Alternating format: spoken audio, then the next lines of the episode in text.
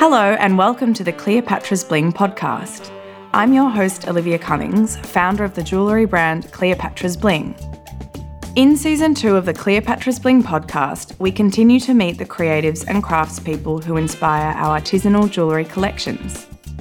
Last season, we met with a beekeeper poet, a wild woman dancer, and a mermaid historian.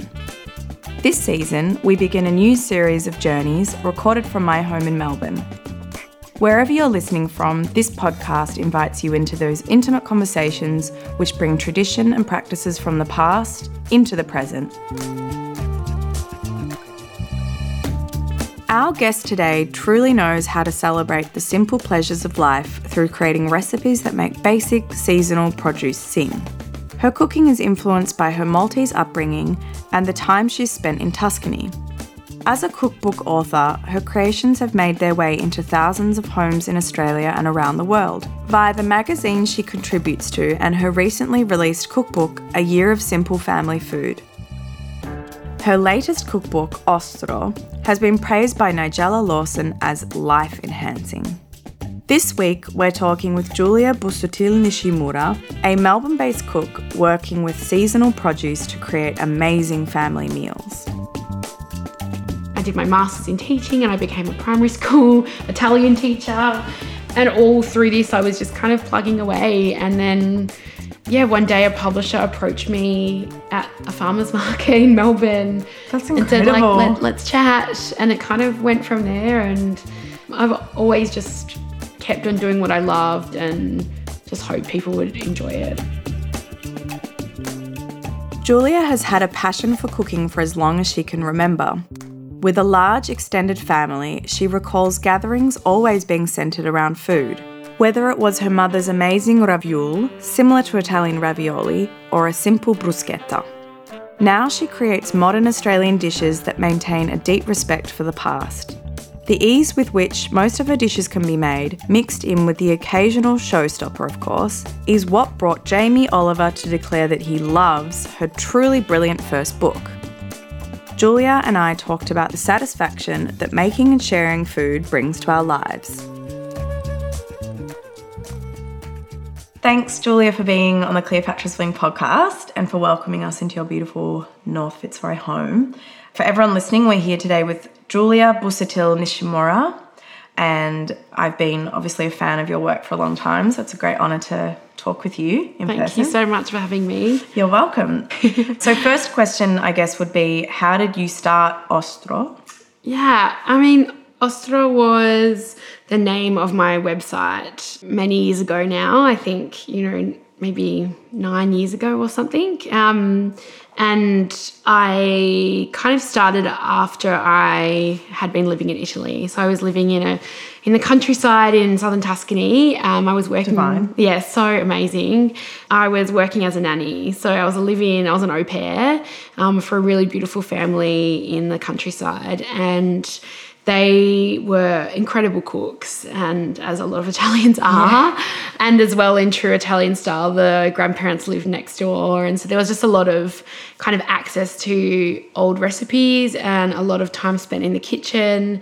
And I started to just document, yeah, recipes and little notes and techniques and kind of little tidbits like that. And I mean, I'd always, I'd always been cooking like since I was a kid, and I'd always loved cooking. And I, you know, I'd considered going into cookery full time after high school, but I went a different path. But then when I went to Italy, yeah, I kind of fell back in love with slow food and seasonal cooking, the kind of food that I grew up with. Mm. It actually means the southern wind, one of the southern winds in Italy. And the girl who I looked after, she was telling me about all these winds, and the name Ostro just stuck with me. It just felt really generous and a beautiful name, and that's what I picked for my website. And I think originally it was just friends, you know, going on there looking at recipes, and I kind of wanted to put all of them on a central spot because, you know, I had my mum asking me, what was that cake you made? And a friend was like, how do you make your tiramisu? And I kind of was like, okay, I'm going to start a blog. you know, it was kind of like the time when Everyone had a blog? Yeah, everyone kind of had a blog, but also like social media wasn't. I had a blog. um, you know, social media wasn't really that existent. And yeah, it was just a really nice kind of place to put my recipes. Lovely. Yeah, I, I noticed that in Istanbul, they have these very specific names to describe all the winds. Like you could study it, and all the Yeah, cloud names yes. and all this stuff. All these interesting words. Like there's one word. I'm digressing a little bit, but I have to No, tell yeah, you, yeah. it's yakamoz, and it means the light of the moon on the sea. Like it's just yeah, it's so beautiful. And I was like, oh, why don't we have yakamoz in English? yeah. So yeah, I was so fascinated, and she was only fourteen, and I was like, "How do you know so much about like the nature around us?" And, Yeah, it was a mm. really nice time learning from you know young people and old people, and yeah, Yeah, seasonal eating as well in Naples. Like you know, once nectarine season is over, you just don't find them until Totally. next year. yeah, which I think is nice. So it's also good because you miss them then. exactly. And then when it comes back, it's like you have that Yeah. childlike appreciation. definitely. So, could you tell us a little bit about your Maltese upbringing? Yeah. So my dad was born in the mid 40s and he was one of seven children. He was born in Malta. Um, his parents owned a grocery store essentially, or was a grocery store and also shipping supplies for, it was like one of the ports in Malta and they supplied a lot of like kind of general objects for the sailors.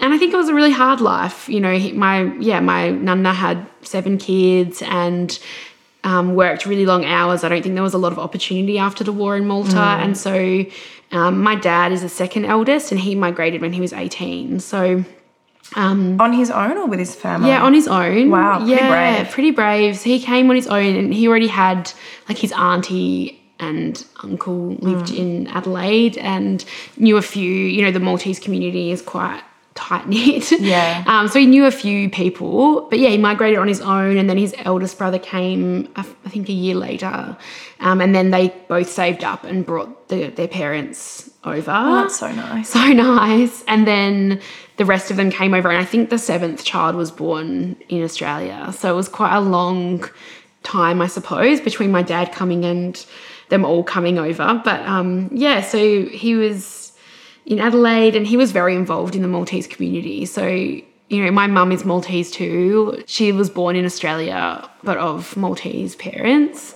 Where we grew up, anyway, in Adelaide, was quite far away from the Maltese community. And so I think that my parents really hooked onto it as a way of keeping, you know, that sense of closeness to their heritage mm. and to especially my dad, who probably missed home, you know, in some shape or form. You know, we cooked Maltese food all the time. My dad was like the president of the cultural club in Adelaide, of the Maltese club, like just very passionate about, you know, keeping the culture alive and passing on those traditions to us. And so, yeah, I, I kind of wish I spoke Maltese, but I'm very, yeah, have very fond memories of, you know, cooking with my family and we, we I grew up near the sea, so Yeah. we used to go That's down to the- appropriate. yeah, exactly. Maltese family. And I think that's why my dad picked. You know, we grew up down south, so near Willunga, Yeah. um, McLaren Vale, that kind of area, and the rest of his family were a bit more near the hills and things like that. But um, yeah, my dad just loved the sea, and so yeah, we grew up near the ocean and we would go down to the water and collect seawater to make ricotta. I remember like potting broad beans with my grandma to make this Maltese dip. Um, you know, just like those are the kind of memories I have of that kind of closeness to Malta. And yeah, it, I didn't realize it was anything until I went to school, and until I realized how different we were. but yeah, it was, you know, my parents split up when I was six, though, so it was a fragmented childhood, but there are still happy, happy memories. Yeah. Um, so, is most of your family still in Adelaide? yeah, most of them, my mum and my sister are in Melbourne. Oh, that's now. good. Yeah, which is lovely. And then extended family is still in Malta, but the rest of my immediate family are in Adelaide. Nice. Yeah. So, do you think your Maltese upbringing influenced your passion for cooking, or do you think you would have gone that route anyway? Yeah, I mean, it's hard to say, isn't it? But I think it definitely influenced me. It was something that I felt really connected to. You know, my brother and sister had the same upbringing and they're not really, you know, into food like I am. So I can't say, you know, for sure Yeah. that it was specifically our childhood, but I think it gave me the opportunity and I was already so interested in it. I kind of gave me the access to it. And my mum was really encouraging. She would, you know, buy me cookbooks when I was in high school and would take me to like nice restaurants like once Oh, a year. lovely. And just, yeah, would from a young age, she would encourage me to, you know, cook and go shopping for ingredients and kind of plan. You know, I used to love planning her part, like dinner parties. um, yeah, so I think it was a combination of, you know, access to that food knowledge within my family, you know, because especially my aunties, you know, had so many of them are amazing cooks. Yeah. Um, yeah, I think a combination. That's lovely. so I know that in Ostro you mentioned the significance of dishes from the family being passed on. Are there any particular dishes that come to mind when you think of family and your upbringing? Yeah, I mean, in Ostro, definitely there's a recipe for aljotta, which is my grandma's fish soup, I call it, um, but it just is like a Maltese fish soup. And yeah, those recipes are really special because, you know, my mum hasn't written any of them down, and, you know, a lot of them are just passed on orally. Yeah. And I do feel more and more as I grow up and as my mum, my own mum gets older, I feel like this responsibility to document them because I think they will be lost. And yeah, they're really special, and it's really special to have them in a book that is has been so well received and like widely distributed because Maltese food is largely kind of unknown unless you're mm. Maltese. I mean, people know pastizzi and. I mean, ravioli, which are the Maltese ravioli. Yeah. But, you know, there isn't a huge kind of awareness of people like, what is Maltese food? and I think mm. because of its proximity, you know, it's near North Africa and Sicily and, Yeah. you know, was occupied by the British and it's kind of this melting pot. And if you didn't grow up with it or you don't have a close connection, it's kind of hard to know exactly what it is. Yeah. I want to write more Maltese recipes, I think. That's exciting. so the fish soup, just to go, I'm just yeah. like, can't stop thinking about that now. Is that something that, what sort of fish is used in that? Out of curiosity. Yeah, so I use snapper, and traditionally it would be just kind of whatever f- fish of the day, and it would be a whole fish. You know, we'd kind of make the Mm. Yeah. um, stock with it, and you know, you'd have to. I just have memories of like picking the bones out, and it's not the most like delicate soup. it's got like a whole fish in there, and it's a base of you know garlic and tomato, and then the stock. Yum. And then you put rice in, and the rice cooks with the soup, and so it kind of thickens it up. And then usually, yeah, mint and lemon juice. Um, Sounds great. it's so delicious. But in my book, I do a bit of a like, I wouldn't say refined, but I just, even for me, like it was an easier Yeah. version with, you know, I make the stock and then strain it and then Yeah. kind of add fish into the soup. Um, yeah. And then it gives people the option, you know, to use fish stock from, you know, the fishmonger or whatever. yeah. So, I love it how they use everything. That's something that, yes. I, that I definitely learnt more about living in Europe. Yes.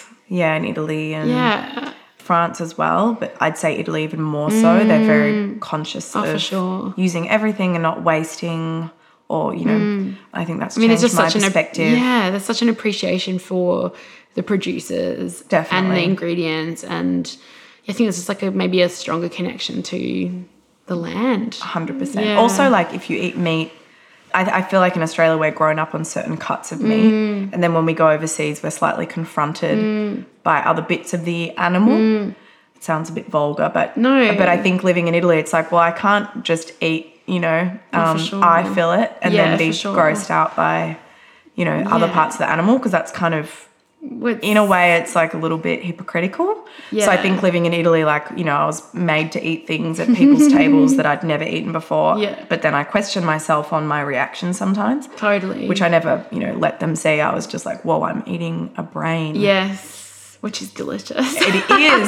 But i was you know the, looking at it and then eating it was like sure. pretty I mean, it is so like it's cultural, you know, like and, and so much of it is, you know, I grew up eating definitely not I feel it. um, like I didn't know what that was till I was an adult, I think. Um, but you know, my mum would make chicken soup with like the chicken necks, which Yeah. here, I No, you most wouldn't. people like buy them for dog food. Definitely. You know, and I just have these memories of like my mum making chicken soup with the chicken necks, and then we'd like pick pick the meat Yeah. and have it with like lemon juice and salt and it was like so good but i just yeah like i didn't realize how different you know Yeah. that was and i mean you know my family growing up, we didn't have a lot of money and you just wouldn't waste like it, Mm. No, same as in lots of parts exactly. Italy. Like, why would we waste stale bread? Why like why would we waste the egg whites or Yeah. the even the vegetables from making a broth? Like, you just wouldn't waste it. Yeah, you puree it or something. Yeah. Yeah. I know it's very it's it's very interesting. I think it's like the ethical way forward if people are going to, you know, Mm. continue to eat the way they do. I Mm-hmm. think they need there needs to be a shift in my opinion anyway. Mm. Also in Turkey they're the same. They eat everything. So, when did you discover your passion for food? Was it, I mean, you've sort of already answered this, but it started young. When did it sort of crystallize into your career vision? Hmm. yeah, I loved food and cooking from a really young age. Like it was, you know, I always say like my sister had music, my brother had soccer, and I had cooking. Like that was it was my hobby. Like it was Well rounded family. Yeah, I just loved I loved it, and you know, I never really saw it per se. I mean, I did see it as a career opportunity, but more the traditional route of being a chef. Like Yeah. that was the only really avenue when you're in high school and that's the only thing you really think of that you can do and mm. you know I studied it in all the way up to year 12 I did you know food technology and I you know was subscribing to Gourmet Traveller when I was like 16 like I was just purely obsessed you know I had so many cookbooks by the time I'd finished school. Um, like I would spend w- weekends cooking and planning, and yeah, I loved it. And I, but I think you know, I wasn't sure. Like I wanted, I wanted to be in cooking, but then I was afraid that if I became a chef, I would, you know, Work until 4 a.m. and yeah, all that. and- and it was also like it still is, but it was very like a masculine world, Yeah. and I, to be honest, like I was really scared. Like I was, you Mm. know, the pressure. Like I, I loved cooking at home on the weekends and cooking for my friends and family. Like the thought of cooking in a restaurant just like terrified me. Um, It is terrifying. yeah. And some, you know, for some people, like my husband's a chef and it doesn't even phase him, you know, like a, a restaurant full of people doesn't even bother him. And I think maybe that's just his nature. Like I'm way more, you know, kind of anxious and yeah, I don't know.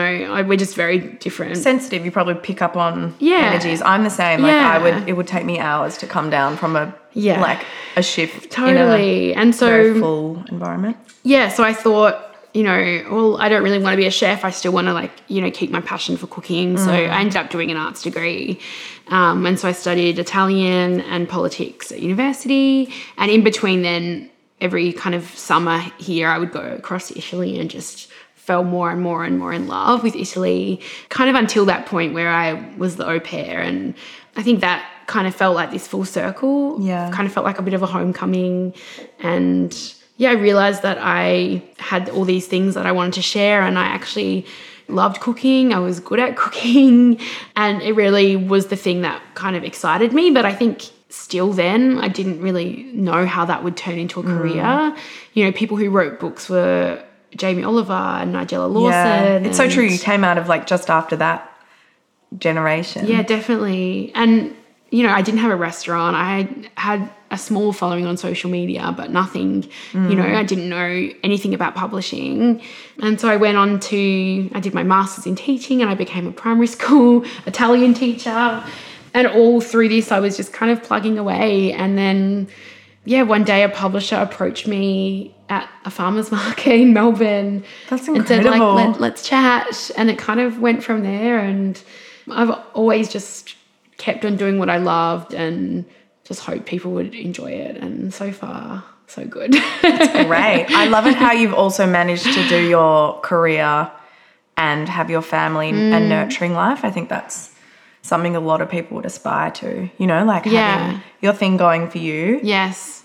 nurturing yourself but then Yeah. having your family Yeah. I mean, I think just think it's so important. Like, yeah I think I grew up with, you know, my mum is amazing, you know, but she really did put aside everything for us. Like she was, a, she had a really amazing career. She was, she worked for the airlines and traveled the world and, um, yeah, just really great experiences, but also, you know, would say to us like, you know, you, I do everything for you. You know, you are our life, you are my life. And I totally like now as a mum, I get that, but I also want my kids to see, you know, that I have Yeah. passions and I have interests outside of, you know, them because I think I've got two boys and I think it's especially important for them to see a, woman, Yeah. doing that. Um, i agree yeah, so Yeah. And I'm lucky that it's, you know, I can work from home at the same time. Like it's always Yeah. feels like it's contributing in this really holistic way to them and my career. It's all kind of meshed, meshed yeah, it's great. And you get your own space and time to sort of explore what you're doing without needing to be constantly the mum. Think yeah, it's really definitely. important. Yeah. Um, so I know obviously you're married to a Japanese man, so you visit Japan quite often when we're Pre- not in a pre- yeah. pandemic. Um, And you have a very impressive list of restaurants and cafes in Tokyo. um, so could you give us like a little rundown about Japan and Japanese food and what you love about it as a food expert? Yeah, food expert. Um, yeah, so I'm married to a beautiful person called Nori. He's a chef, as I mentioned, um, and we met here in Melbourne. So, but yeah, we do go. Usually, we'd go once a year to Japan, and oh, it's just so dynamic and you know varied and fun. Yeah. like going to Japan for us is so nice, and just the food is incredible. You know, I think in a way, there's a lot of similarities with Italy that there are so many specialties and there are so many people specializing in just, you know, one thing for their whole life. And I find that incredible. You know- Imagine being just like one one kind of pastry chef forever. Yeah. And I just, I think that, you know, there's enough people to sustain that. You know, you Yeah. go to a yakitori restaurant and it's just like Mm. yakitori. It's just chicken on sticks grilled over car- charcoal, or you you know you just go to for a ra- for ramen. You you know unless you're in izakaya where it's like little snacks of different things, but you know it's just so specialized and yeah, I f- feel really fortunate to have experienced that with Nori because I think you know I don't speak Japanese very well, and so I think when you're in a country and you don't speak the language, I don't think you get the whole kind of you know understanding of you know a lot of things. But food as well you know you miss out on a lot of menus are just in japanese and The niche um, stuff or the stuff that you wouldn't ask for if you didn't yeah totally. And Yeah. it, you know ex- explainers and going to places you know a bit more off the beaten track and yeah the food is amazing in japan. And also it has there's incredible like patisseries they're just really good at pastries too Oh, they're good at Um, everything. they are good at a lot of Packaging. things. yeah the design is amazing We have this good customer in Japan, in Tokyo, and Mm. she recently bought some earrings and they got squashed on the way Oh, no. and the backing came off. So she sent the one earring back for us to send back to Yes. Mm. her. But she sent it in this like Japanese like packaging and I I got the package and opened it and I was like, oh my goodness, like it was in this like Japanese towel thing Yeah, that she'd folded. And I was so like, nice we need to up our game no I know. I was like, wow. Like that made me feel. I showed my mum who helps me with dispatch, and she was like, oh my goodness, like what, what's so much that? effort so much Yeah. so much detail and Yeah. um yeah it's just such a special place and i think you know it's so fran like tokyo especially can be so frantic but then you know you just go one street back from the station and it's like paradise and yeah. yeah, you know, there's a lot of like, yeah, just opposite things in Japan. You know, there's such old traditions and history, and then such Mm. new kind of, I don't know, like different scenes. Like it's just A it's lot of quirky sort of subculture stuff as well. Yeah, I know. Yeah, we love it. Really missing it, and I think yeah, Nori's super homesick at the moment. I but, imagine. Yeah, but mainly for yakitori. just the, some of the foods you know that you Oh. can't really replicate here. getting so hungry talking to you. um, so we're going to jump now to Italy. Yeah. So what what was one of the main things that drew you to Italy? you know, I grew up with my mum telling me stories of Italy, you know, very romanticized, probably somewhat embellished. She wasn't a flight attendant, but she trained flight attendants for TAA, which is now Qantas, like back in the 70s. And so she would tell us stories of, you know, sitting in the cockpit. Flying to Rome just to buy a handbag on like Via Barberini, and you know, you know, going catching like a quick flight over for dinner at this special restaurant. Just like all these kind of stories and Tuscany and the Very Great Gatsby. Yeah, and the, like the Cipressi trees and Hmm. above my mum, my parents' bed was a a replica painting of a Botticelli painting and there was just that connection Yeah. to Italy that I was, you know, in my mind, it was always really kind of this beautiful place, which it is. Um, and then, yeah, it wasn't till, you know, my sisters uh, learned Italian all through high school. She's five years older. And after high school, we'd planned to go travel together.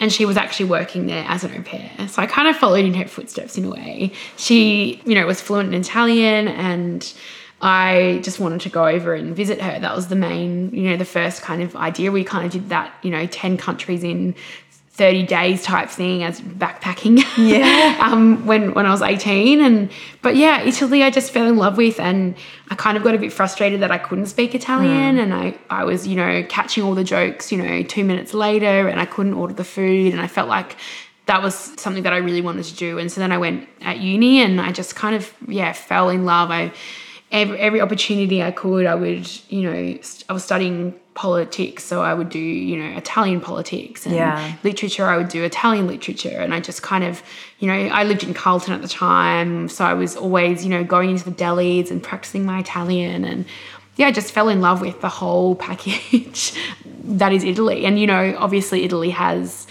problems like any place Yeah. and it's you know not the easiest place to live and yeah i just fell in love with it and wanted to learn more and wanted to go back and Hmm. fell in love with the food and the people and Did you make it to Naples out of yeah i've been to naples yeah What do you think? yeah it's stunning it's incredible like the history very incredible place? um, the food, the people. Uh, you know, the people are really, you know, big personalities, generally speaking. yeah, I know. Um, it was a very incredible experience for me. It's very similar to Istanbul. Mm, really? Yeah. I've never been. Very, very similar. Just the language is different, but the the generosity, the hospitality, the connection to food. I felt like I just had to learn Italian. Yeah. and I could apply all that I'd learned in Istanbul to yeah, the wow. Neapolitan culture. So it was. I'd, sometimes I'd be like, "Where am I again?" Like I'd have moments where I couldn't remember. Yeah. So yeah, it's it That's incredible. incredible. Did you learn to make pasta in Italy? Yeah, in Italy. So I, um, I mean, I tried before, like Yeah. I, you know, did it at home a little bit, but I soon learnt when I learnt the real, or the, you know, taught by Italians in Italy that I, you know, had a lot to learn. Yeah. um, yeah. So I learnt at the house that I was living, working and living in. One of the nonne was she was from Piemonte, I think. Oh, so yeah, we made tortellini a lot, and yeah, it was great. It was just a priceless opportunity. I ate so much pasta and Yeah. pizza in Napoli. Like Yeah. my friends couldn't believe it. And I did I didn't put on any weight and they were like, What are you doing? I was like, I don't know. There but must also, be something like, the, I don't know. You eat it at lunchtime. The portions are really small. Definitely. You know, they're not main meals. They're No, like, you know, have your small. secondo Yeah, afterwards. exactly. I ate a lot of pasta though. yeah, we ate every day. It was wild. Every single lunchtime would be pasta. and I would get told off if I'd have a meal and there wasn't some kind of carbohydrate. Yeah, yeah, yeah, yeah. Like it's not a complete meal, Totally. Olivia. It's like- Or without the wine. Like, yeah. like I have to work after this. Like it doesn't yeah. The wine at lunch thing is great on the so weekend. but it definitely I don't know, knocks me out for the rest For of the afternoon. sure. So why was it important for you to make a year of simple family food? You know, following on from Ostro, Ostro felt like almost like a back catalogue of recipes, recipes that I'd collected, you know, in my childhood, but also in Italy. And yeah, when we were talking about the new book, you know, the recipes essentially aren't that different in style. You know, they're not a drastic, you know, change of theme or anything. But when we're talking about how we're going to package up the book, it kind of just made sense. Like my my discussion with the publisher was, you know, I already cook seasonally. I already talk about it a lot. I talk about it in the first book. Like let's make it really clear and in a really non-daunting way, you know, just really appreciating produce and yeah, being excited about the changes of seasons and mm. the coming and goings of different, you know, ingredients like tomatoes and peaches and just being a bit more in touch with it. And I think people are cooking from it in, you know, the chapters where where it falls and yeah, it's it's nice. It's nice to have that kind of cement, you know, cement my stance on cooking and my philosophy, I suppose. I felt a lot of pressure putting out a second book. It's like the second Really? album. Ostro did so well and, you know, then I had something to kind of to follow it up mm. and yeah, I'm really pleased with how it's been received and yeah, I love it. You know, it's got a bit of Japanese recipes in there. I noticed that on your Instagram. Your Yeah. Japanese food always makes me feel like Japanese. yeah, no, I think it's really great that you've sort of pioneered that because a lot of people, I think, are so used to just getting what they want when they want Mm-hmm. it. Like now, when I think about having avocados in winter or like papaya, I, I feel a bit weird. Mm. Yeah. living overseas for so long and coming back here, I sort of noticed it more that you could Mm. sort of just get anything at any time, and then you have that disconnect Mm. from nature. And I mean, it's pretty wild. Like, you know, Australia is so big and Yeah. we do have like all these microclimates. Like, you know, it's still like hot in, you know, parts of Australia right now and will be for the whole year. I know. do you know what I mean? So, like, in some ways, like, we are so fortunate. But then, you know, there are times when you see, you know, peaches being flown across from the United States and cherries in the middle of winter. I just think, you know, apart from when I'm like trying to shoot like a Christmas story in July, I'm like super thankful that we're there. but apart from that, I just think, you know, that's absurd, really, that we, Mm. you know, we don't need peaches in June. Like, it just No. doesn't feel right. It doesn't feel right to your body, but even if you look at like ancient traditions like Ayurveda Mm. or Chinese medicine, they would all say Yeah. eat what's, What's you know around, around you. you. Definitely. Like I have this Definitely. Mm-hmm. naturopath in the UK, and she says you don't need to eat goji berries. You don't need to eat that stuff that's done miles and miles. She's like you can eat local food. Mm. Yeah. it's grown locally. Totally. and that will make you the healthiest Yeah. Possible. Well, it just makes sense. And like in my book, I try to explain it. Makes sense on so many levels, you know, financially. Oh, yeah. You know, locally grown in season food is more affordable. I don't want to say cheaper because I think like, you know, there's difference, you know, affordability and paying farmers the right wage, you know, that kind of Yeah. thing. But um more affordable, tastes better, you know, Lasts longer too. lasts longer. Yeah. It's better for the environment. It hasn't traveled Mm. on so many levels. If anything, like it tastes better. So that's, Yeah. you know, people are so concerned with the taste, like just worry about the taste of the food and Yeah. the rest will follow. All we can do is like try our best, you know, as well. Like I Mm. think I didn't want to come at it from this kind of like a hard line because Moral you know perspective is hard Yeah, like well. I buy like I have a five year old and a 15 month old like I buy blueberries like out of season sometimes because Yeah. like They love them. It gets to a point in winter where it's like okay no more apples and oranges for them you know they just refuse. None of us are perfect and we just try our best and do what works, find what works and And often it's the that's what you can do. Mm. information that's given to us. Like I recently read this thing about eggs, and free range is actually very misleading. And I thought free Mm. range meant the chickens had free range, but actually it just means they were a little bit more spaced Mm. than caged. And I was like, oh, I feel really misled because Mm. the word free range, you wouldn't think they weren't. Yeah, yeah. Well, there's so know, much like greenwashing. Exactly. And so yeah. then I read, well, actually, the only way to, to be sure that the chickens are having space and is to buy organic. So they're about double the price, but you then have the assurance that the chickens are treated well and they're not like plucked and Yeah, yeah, yeah. debeaked and all this horrific Yeah, stuff. totally. So um, and I mean, you know, in an ideal world, we'd be living in these like self-sustainable, Yeah. you know, houses where we could grow. You know, I just recently visited um, like the Future Food system in Fed Square. I don't know if you know. No. about it. It's like by Joost Bakker, who's a kind of environmental amazing person, and they have built this like self-sustainable house in the middle of Fed Square in the city. wow, I should go look at it. It's incredible. And Matt Stone and Jo Barrett are cooking from there and they're making everything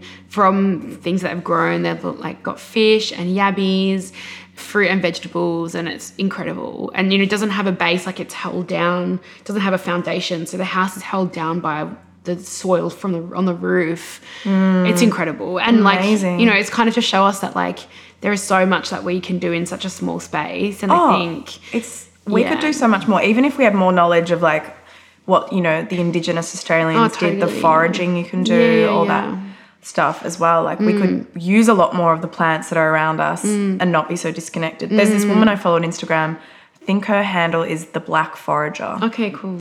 I'll confirm that. um, but she forages these incredible things. Like recently, she made magnolia cookies. Mm. Yeah, so good. Um, just with magnolias that were in her street that had fallen, and just like yes, I was. I think she's wildly yeah. clever. And I think it is like it is knowledge, and a lot of that is passed down. Like it's same Yeah. as recipes, you know. A lot of it is oral, orally passed down, and a lot of it is our priorities. Like even with cooking, like getting back to you know just sharing a meal around the table every night. Yes, we're all so busy, but you really do have to like actively make it a priority. I think. I agree. Like, and For your digestion, even if you're sitting and watching a screen while you eat versus Yeah, yeah, sitting yeah. down enjoying someone's company and Yeah. actually properly chewing and paying attention, I think your body will be healthier. and I, but I think with kids, you know, like we've got two kids, and I just think it's so important for them. Mm. Yeah, I think we have to actively, you know, make it a priority to do it because if we didn't, it would be so easy to like slip away. So I think Mm. and it's with anything, you know, you just have to make it a priority, I suppose. Yeah, it's a template. It's a template for their future as well because Yeah. that'll be a great memory. yeah, and- definitely. So on that note, so since start, starting your family, has your cooking mentality changed, Mm. or has the way you approach cooking altered at all, or has it in a way been ingrained? I think, you know, a lot of it is ingrained. Like Yeah. I still make fresh pasta and I still enjoy cooking kind of, you know, longer recipes and, Yeah. you know, traveling all across Melbourne to buy produce and things like that hasn't really changed that much. But I think my writing has, has changed or my understanding of, you know, the average family or mm. like time constraints, I think has changed a lot more. I think I did have Haruki when I wrote Ostro, but I think yeah, perhaps it was a little bit more, yeah, romanticized and there was a lot of time consuming recipes, which is great and there's a place for it and on the weekends and things. But I think the more and more I cook, you know, with two kids, I find that balance is becoming easier in my mind of what I think people want perhaps and like what people have time for, um, whilst offering, you know, interesting food. And, Yeah. Yeah. So I think it's changed in that sense. Um, That's exciting. yeah. Are you done with babies, or do you think you'd have a I don't know yet. Yeah, you know, third book, third, baby? book- Yeah, I don't. I know it's kind of gone like that, hasn't it? Yeah, I'm not sure. I think still, you know, I'm 32, so I Oh, feel like I still have time. You have so much time. Yeah, Lots of time. yeah, lots of time, and just um, you know, it's hectic, and having a career and having two young kids is yeah pretty hectic. So I can't even imagine. it's, it's a lot. yeah. So you mentioned that you travel around Melbourne to source produce. Yeah. Could you give for all the Melburnian listeners maybe a rundown of your non-negotiables? Yeah. Yeah, I do. And I have, you know, I feel like producers or like, you know, little shops and stuff, they almost become like your friends. You know, Totally. you kind of have your spots you go and where do I go? I mean, you know, the butcher I really love. There's a few I love. There's Donati's on um, Lygon Street, which is kind of that like old school Italian vibe. They, you know, they've got opera playing. There's fresh flowers in there. It's really cool. And then Meatsmith, I really like. They Yeah. just have a really great range and they sell my book, which is nice. They're good friends. They're good friends. Um, fishmonger, I really like Ocean Made, which Yeah. is in Collingwood. It's just super fresh, and they supply to a lot of restaurants. Mm-hmm. So like the retail spot is really small, but it's really you know you can ask for anything and they can get it in. And then I also love Claringbolds in Prahran Market. Cool. Um, and in Prahran Market also, I could just go on though. This is I don't think I could do five. Okay, that's fine. You, do, you can go 55 if you need. Uh, you know, there's Gary's meat, there's Maker Monger for cheese in Prahran Market. We also wine, Blackhearts, and sparrows. Um, there's an awesome cheese shop in Brunswick actually um, called Harper and Blohm. Olivia is awesome. She is great at kind of knowing exactly what you want, you know, when you go in. And they also sell this mascarpone, which is really hard to find. It's an Italian one. So I go there for that especially. I'm in North Fitzroy, so it's like Yeah, you're in a great Epicenter. epicenter of yeah. food. And you know, there's Loafer Bread around the corner and also Wildlife Bakery, which I love. Doc Deli in Carlton for a time. Yeah. Mediterranean wholesalers. I love that as I well. love it too. Even just for the basic stuff like biscuits, yes. like pasta. Yes. And Yeah. you know, they I go there a lot because I do pasta classes. Yeah. And um, we use a lot of parmesan and you, know, Yeah. you buy the chunk and then they grate it for you in the deli. Yes. You know, like little things like that. And Save you about an hour of grating. Seriously, you know, you can have your cannoli and your Yeah. coffee, and it's good. Yeah, Lovely. yeah. This is making me ravenous. Like I, I wasn't hungry when we arrived, and I'm just like I just like can see parmesan like grating slow motion. Shower of parm. Oh. Thanks so Thank much for being with us and inviting us That's into your home. Yay. Amazing. Thanks, Thank Julia. you. Thank you so much. Thank you for listening to my conversation with Julia on the Cleopatra's Bling podcast. For more information on Julia, follow her on Instagram at Julia Ostro, and be sure to check out her latest cookbook, A Year of Simple Family Food. This podcast was produced by Zoltan Fecho and the Cleopatra's Bling team, with original music by Cameron Alva. If you liked the show, share it with a friend and leave us a few stars on Apple Podcasts. Make sure you're signed up to the newsletter on cleopatrasbling.com to keep up with the newest updates on all things Cleopatra's Bling. Next time on the Cleopatra's Bling podcast. Iset is said to have appeared from the world tree, which stood by a lake of milk. A pale young man was standing beside the tree. The goddess nursed him with her milk, and his strength grew 100 fold. This was her first act and an expression of her nurturing strength. Until next time, stay curious.